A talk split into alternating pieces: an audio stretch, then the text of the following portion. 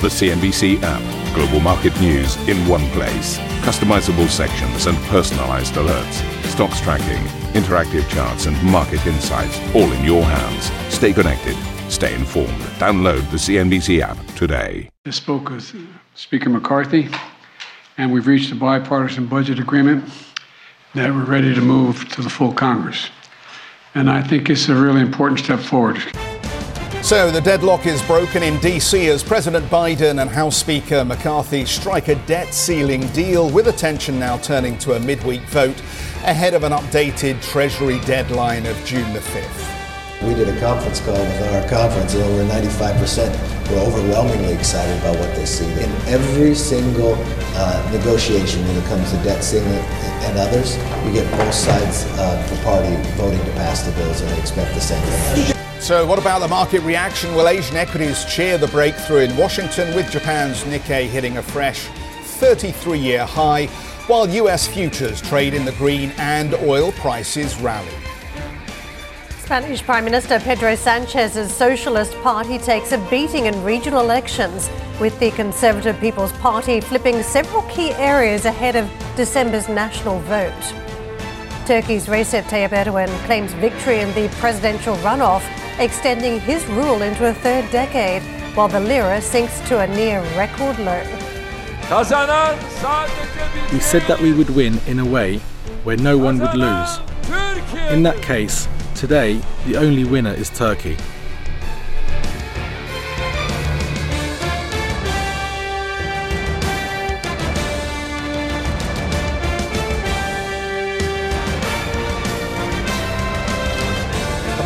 Good morning, Karen. Thank you very much. Had a nice week in Spain, very pleasant, and we're going to focus on those uh, elections down there, the regional elections uh, coming up in the program later. What, what, was your take when you were in Spain? I thought, well, I went to Seville, which was very busy, uh, a lot of tourists, yeah. and generally lovely. Mm. So I think. Um, as far as the country is concerned, business as usual. Yeah. But I know the socialists um, are not popular at the moment, and it'd be interesting to see how the regional elections go so far. Yeah, well, the tourism side, I guess, a big heavy lifting part of the economy for Spain. So yeah. if that's firing on uh, all cylinders, then it should be smoothing over some of the cracks you'd think economically. But of course, the, the real action's in the United States, isn't yeah. it, with the uh, debt deal. So let's get you into the detail here. US President Joe Biden and House Speaker Kevin McCarthy have reached a deal to suspend the $31.4 trillion debt ceiling until January 1st, 2005. The agreement comes after a warning on Friday from Treasury Secretary Janet Yellen that the government has until June the 5th to avoid a default. The deal, which also caps non defense spending, imposes new work requirements for government aid recipients and claws back unspent COVID relief funds. It'll now move to Congress for a vote. Passage in the House is not guaranteed, as some lawmakers are looking for significantly larger budget cuts. Well, President Biden says the deal is, quote, good news for Americans. I spoke with Speaker McCarthy, and we've reached a bipartisan budget agreement that we're ready to move to the full Congress. And I think it's a really important step forward, excuse me. and it takes uh, the threat of catastrophic default off the table, protects our hard earned and historic economic recovery. And the agreement also represents a compromise, which means no one got everything they want. But that's the responsibility of governing. Well, as the deal heads to Congress, McCarthy says most Republicans are happy. We worked through the night last night. We're finalizing uh, the language on an agreement with the president that I believe is worthy uh, of the American people. Just to take you back to where we all started, back to February 1st, sat down with the president. I said, let's work together to be able to raise the debt ceiling, but curve the amount of spending, to let America be able to work again, cut red tape, um, get some work requirements to help people get back into work. Uh, I think this agreement frames all that from limit, save, grow. Doesn't get everything everybody wanted, but that's in divided government. That's where we end up. I think it's a very positive bill. We've witnessed somewhat of a relief rally on markets. Those that are trading at this stage, don't forget the US out of action for Memorial Day holiday. But going into the weekend, there are glimmers of hope. The US markets were perched higher as a result. Very strong ranges, what 1% up on the Dow, more than on other major indices, 2.2% on the Nasdaq. And you can see that spilling across the region. Australian stocks, that's driven by the commodity bounce. That market up 1%. Uh, a little bit slimmer on the ranges across on China and actually Hong Kong tracking weaker, but you can see it expressed through the lens of the Japanese stock market. 364 points, uh, more than 1% in the green. This has been a very strong market anyway. On days where you've seen the confidence return, this is a market that's been benefiting. Even last week, though, as uh, the confidence hit a lull, a real low as markets became more pessimistic, this market did come off slightly, but you can see now just reversing course and recapturing some upside. To the dollar, Risk on currencies initially benefiting from the news flow. You can see the morning session still perched higher. Sterling 123.55 up a tenth of a percent. Euro is also uh, moving into the green at this stage. Dollar weakening versus the Japanese currency, and uh, you can see dollar is stronger versus the yuan in China. To the uh, WTI Brent and gold trade, the commodities today. I mentioned uh, the strength we're seeing across the commodities complex. This is how it plays out morning session. We are 77 and a half on Brent, uh, 73.29 on WTI. Both are tracking high, roughly eight tenths of a percent, and gold coming off. This is the alternative, of course. As we took uh, a look at that risk aversion last week, there was appetite to really go into very safe trades. That's fading now as uh, the market just eyes this breakthrough over the weekend. To the opening calls in Europe, we will begin trading soon. The uh, market here, the UK, will be closed. It's bank holiday here. And as you can see, uh, the other signals are positive across from the Italian stock market to Germany. Not getting much on the French market at this hour at this stage. Let's take a quick look at those US futures. It's still many hours out, and you can see that we are watching markets uh, repriced to the upside. We did see quite a bit Friday sessions, and perhaps we would have seen more if not for that news flow that encouraged stocks uh, to move back into the green. But uh, of course, we'll have to wait till the Tuesday session to see how this plays out. Let's get to Matt Orton, who is Chief Market Strategist at Raymond James.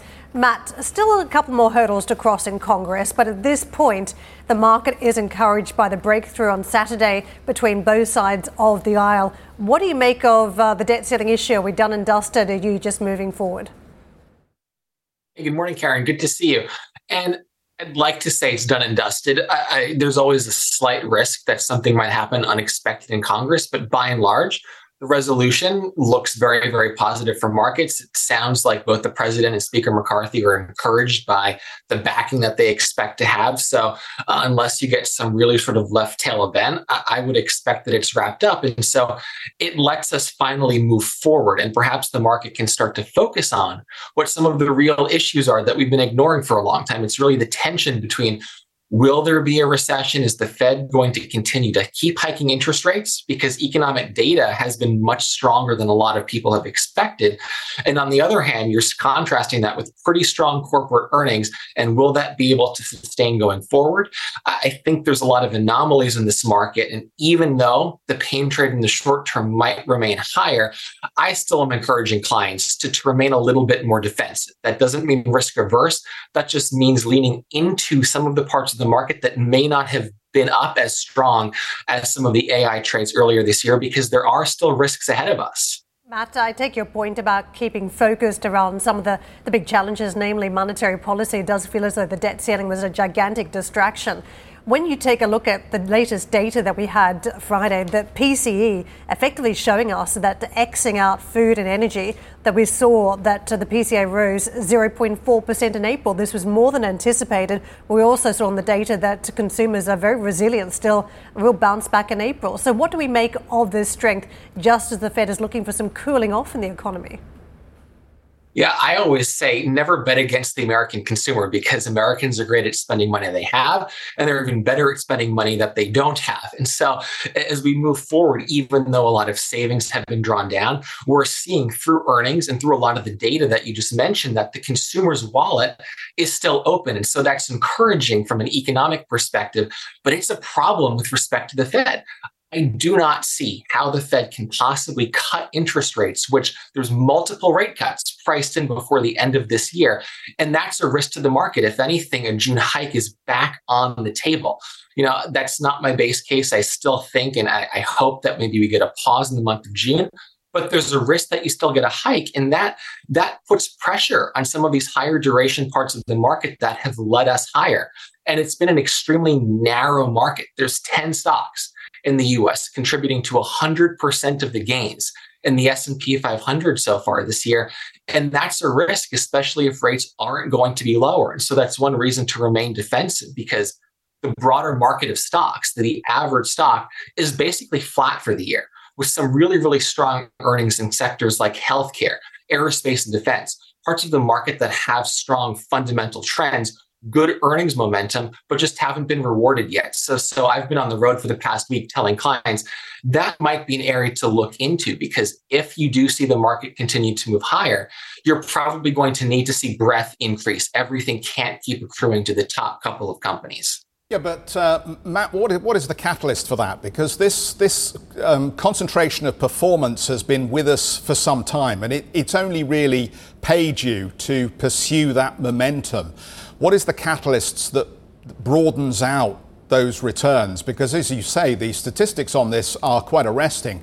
When you discuss the fact that 70% of the S&P are actually performing worse than the index on average. Yeah, it's a pretty scary statistic actually when, when you think about how the market of stocks is actually performing. And I got asked that question by a client last week when I was speaking with them. And I, I think there's two scenarios that can play out to see breadth increase across the market. Number one is real money starts to come back. So there's still a lot of cash sitting on the sidelines on the part of institutional investors and retail investors alike. And so, if you start to see money coming back, I don't know if it continues to only chase the names where you've seen a lot of gains. I think real money, especially institutional assets, that's going to be going more into active management. That's going to be more going into stocks that haven't seen those sorts of gains where I'll say there's perceived value. So that's one scenario. I think the other scenario that that also needs to happen is you start to see investors embrace cyclicality again. So so investors start to coalesce around the idea that maybe we can get through this with either a softish landing or a no landing. And I think that starts to see assets as well start to go into small caps, start to go into more cyclical assets. And I think that also starts to broaden the market more. So again, that's going to be dependent on the Fed, the path forward, and, and we're, we're, really going to the next couple of weeks and the data that comes in are going to be increasingly important uh, as we look to what what can happen for for the market to broaden. Matt, I think the, the debt deal has uh, thrown the focus back on the dollar and whether we're likely to see the dollar begin to soften again from here. What do you think that implies for our international audience who may be wondering about whether they should be putting money to work in the United States at the moment if the currency is going to weaken? Yeah, that's another really good point. And I think the US can offer some value. I, still think the US is more constrained to trading within a range, even though in the short term, we might be breaking out of that kind of 4,200, 3,700 range on the S&P 500. The weaker dollar is going to be a headwind for international investors. And there's also value overseas. And so when I've been talking to clients looking to areas like emerging markets, there's a lot of value in emerging markets. And EM is not a monolith. So when you look, you really have to be active and very, very selective. So parts of emerging markets that I think make a lot of sense right now, Asia ex China is at the top of my list. Countries like Taiwan, South Korea, the Philippines, Indonesia, they have broader markets. Semiconductors have helped them lead the way. And so this AI trend is going to continue to benefit them. But banks, industrials, um, those are all going to assist them as well. And within international developed markets, the gains that you've seen in Japan probably would want to wait to see some losses there. But Europe, some of the downside you saw as a result of the luxury goods makers falling, I think that could be an opportunity because, again, the fundamentals in Europe, broadly speaking, have exceeded investor expectations, and the indices themselves are a little bit more value oriented, which I think might be where investors are looking to go uh, who've loaded up and maybe are too concentrated on the tech AI trade. So there's definitely opportunities to broaden outside of just the US. And Matt, you, have skirted China here by discussing Asia ex China. Just tell us uh, what you think of China's recovery at this stage and whether it's investable as far as you're concerned, uh, well, at least in the equity markets. Yeah, my problem with China is just that growth is slowing. I think there's still headwinds to the reopening, even though we're seeing that the reopening is here to stay. It has gone very, very well. But there's issues in the property market in China. There's concerns around the debt burden that a lot of regions are going to have to pay with respect to real estate in particular. How that impacts state owned enterprises, that's anyone's best guess right now. And then you have regulatory concerns. So I would advise, and I've been telling clients to stay away from China. And so far this year, that's been a winning trade. And if you want to lean into a growing economy, a very large economy, India looks a lot more interesting to me. India was a big outperformer last year. It's lagged up until the past month or so. And I think there's a tremendous amount of value, particularly in Indian banks, uh, because the economy continues to be well and that interest margins are expanding. So I would avoid China, lean into Asia ex China because that's benefiting from the re- reopening, but avoid some of those bigger problems and or look to India because that's an area of relative strength that I think can continue at least in the medium term. Matt, real pleasure catching up with you. Thanks for joining us. Matt Orton, uh, Chief Market Strategist at Raymond James. US PCE inflation coming in above expectations for April, posting a 4.4% rise on the year. Core prices increased 4.7%. The hot readings on the Fed's preferred inflation gauge led to traders lifting bets on another rate hike at next month's FOMC meeting. Cleveland Fed President Loretta Mester telling CNBC recent data doesn't suggest a pause in rate hikes. I would like to get to a point in the funds rate where I feel that whatever the next move is, and whenever that is, it's about equally weighted between an up move and a down move. And given the data that we've had so far, I don't think we're at that level yet. Everything's on the table in June. You know, we don't pre-commit to uh, our our meeting in advance, so I'm sure that's going to be part of the discussion is what to do in June. But I think you know, as important is going to be sort of thinking about where we are relative to getting back to two percent inflation. As you know, the Fed is very committed to bringing inflation down to two percent, and we want to do that in a timely way. Uh, the UK government is reportedly considering plans to introduce price caps on some basic food items in supermarkets in an attempt to tackle the rising cost of living. The proposal, first reported by The Telegraph, has been criticised by the British Retail Consortium, which says it won't make a difference to prices and accused Prime Minister Rishi Sunak of, quote, recreating 1970s style price controls. There's a very funny meme doing the rounds. I don't know whether you've seen it, Karen. Hansel and Gretel. Right. And you know the house made of sweets and Yes. sugar uh, um, and gingerbread. Right. And uh, I think the, the underlying point is, you know, forget worrying about house prices in the UK. It's food prices that are the real problem at the moment. Right. Tickled me. I thought it was quite amusing. Well, you think about uh, what many across the UK have done, they've fixed their mortgage costs. But the one element that they can't get ahead of really is the, the food price story. Where every time you go, everything's Yeah. more expensive. I think that said, you know, it's interesting the supermarkets I think have done their bit to try and keep a lid on prices. It's everything else along the way that's gone up. Uh, from a lot of the big distributors, from the suppliers, you've seen increase after increase that's been passed on. And have you seen the decline in sheep numbers in New Zealand? No. Big story. They, actually noticed, did they? Big, big story. We were talking about it. there. We were talking about it this morning. Just happens that we have a producer, top producer Yeah. in the newsroom, I mean, who a- comes from New Zealand. Well, there is a joke, you know, Yeah. that when you go to New Zealand, you see a lot of sheep. right. But it actually does strike you when you go to New Zealand. There are a lot of sli- there actually lot. are a lot of sheep. But more in Australia, I take it. Is that right? Uh, by overall amount, but in terms of Oh, she's weighing in now on my per, earpiece. per, per capita, More overall, definitely. per capita, the amount of sheep per person. I don't know. Well, More- welcome to Farmers. Weekly, everybody. Uh, we're going to take a quick break. We'll be back in just a moment. Still to come on the programme, Spain's ruling socialists get a drubbing in regional elections. We'll be back after the break.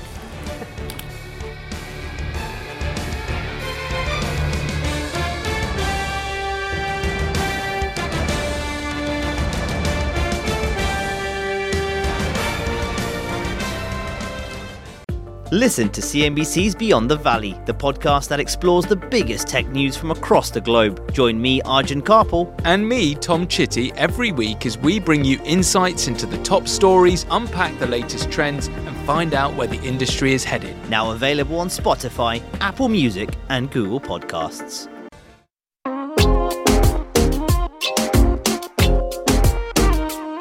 Spain's ruling Socialist Party returned heavy losses in the country's regional and local elections this weekend. The party managed to hold on to just three of 12 regions, holding elections with the rest, including the former socialist stronghold of Valencia, likely to be taken by conservative rivals, the People's Party. Let's get out to Charlotte, who is now in Madrid for us.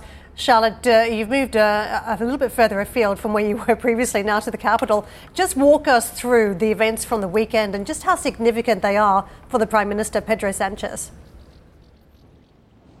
Well, good morning, Karen. Well, listening to the commentators on Spanish media, they talk about a tsunami and a debacle. And that's really the sense that there is this morning with these results of this regional election. As you said, uh, 12 regions were holding elections uh, uh, and also cities across the country were voting for their mayors. And nine of these 12 regions were held by the socialists, where it looks like the center-right party, the Partido Popular, has managed to flip six of them. So it's worse than the worst case scenario that the socialists were looking at. Uh, being bear in mind that socialists, of course, are the party of the Prime Minister Pedro Sanchez. A lot of uh, uh regions have been flipped, including uh, Extremadura, which is one of the historic stronghold of the Socialist Party. That one that has flipped. They held on to another one, as Castilla-La Mancha, that just held on to that one. So it's very, very significant result. As you said, Valencia, that was expected to be the crown jewel of this election. That's why we were there on Friday, the centre-right Partido Popular was hoping that it could gain that region, a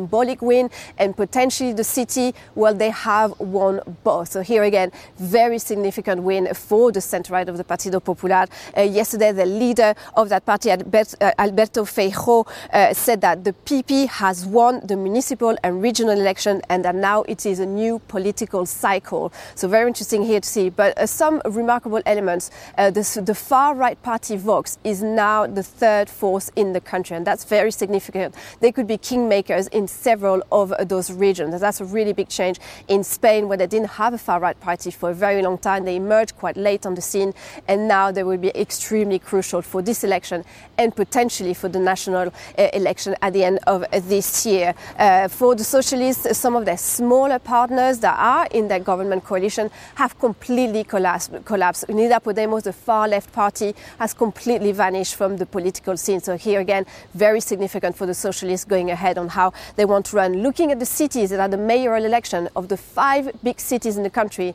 the socialists don't hold any of them anymore. They have lost Sevilla in Andalusia, which was the last big city that they had in Andalusia. They have lost it to the PP. Uh, they, uh, here we are in Madrid. Madrid was already held by the Partido Popular, the centre right, both the city and the region, but they went from a minority to a majority, to an absolute majority in this region. So they're even stronger than they used to be. So here again, looking at the broad, broad picture, it's very, very bad for the socialists. So now the Prime Minister Pedro Sanchez, that didn't speak last night, only the spokesperson of the party said that they uh, received the message and there will be a change of strategy. We have to wait and see what that means. Uh, so very difficult now, second cycle for this election for the Prime Minister Pedro Sanchez. Uh, in mind he will hold the rotating presidency of the EU from the 1st of July. He might try to use a bit of that international role uh, to beef up his profile, but one thing is for sure is that it's going to be very, very difficult for him. There's a big challenge coming for the Partido Popular led by Feijóo, who took the helm of that party just last year,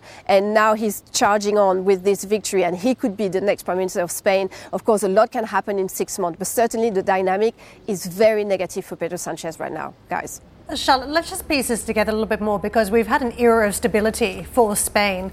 I think the markets have been uh, pricing around that as a result under Pedro Sanchez. But now on the wash up of the weekend, if we see more weight by Vox, as you mentioned, but also by Basque or Catalan separatists or nationalists, what does that mean for the way the perception of Spain is on markets as we count down towards that election later this year? Look, it's interesting because the opposition of the Centro the Partido Popular, they're the ones that basically turned this regional election that normally is very much debated and fought on local issues. The regions are, it's almost a federation Spain. The regions have big, big powers, and normally all this campaign is on local issues, on health, on transport, etc., etc.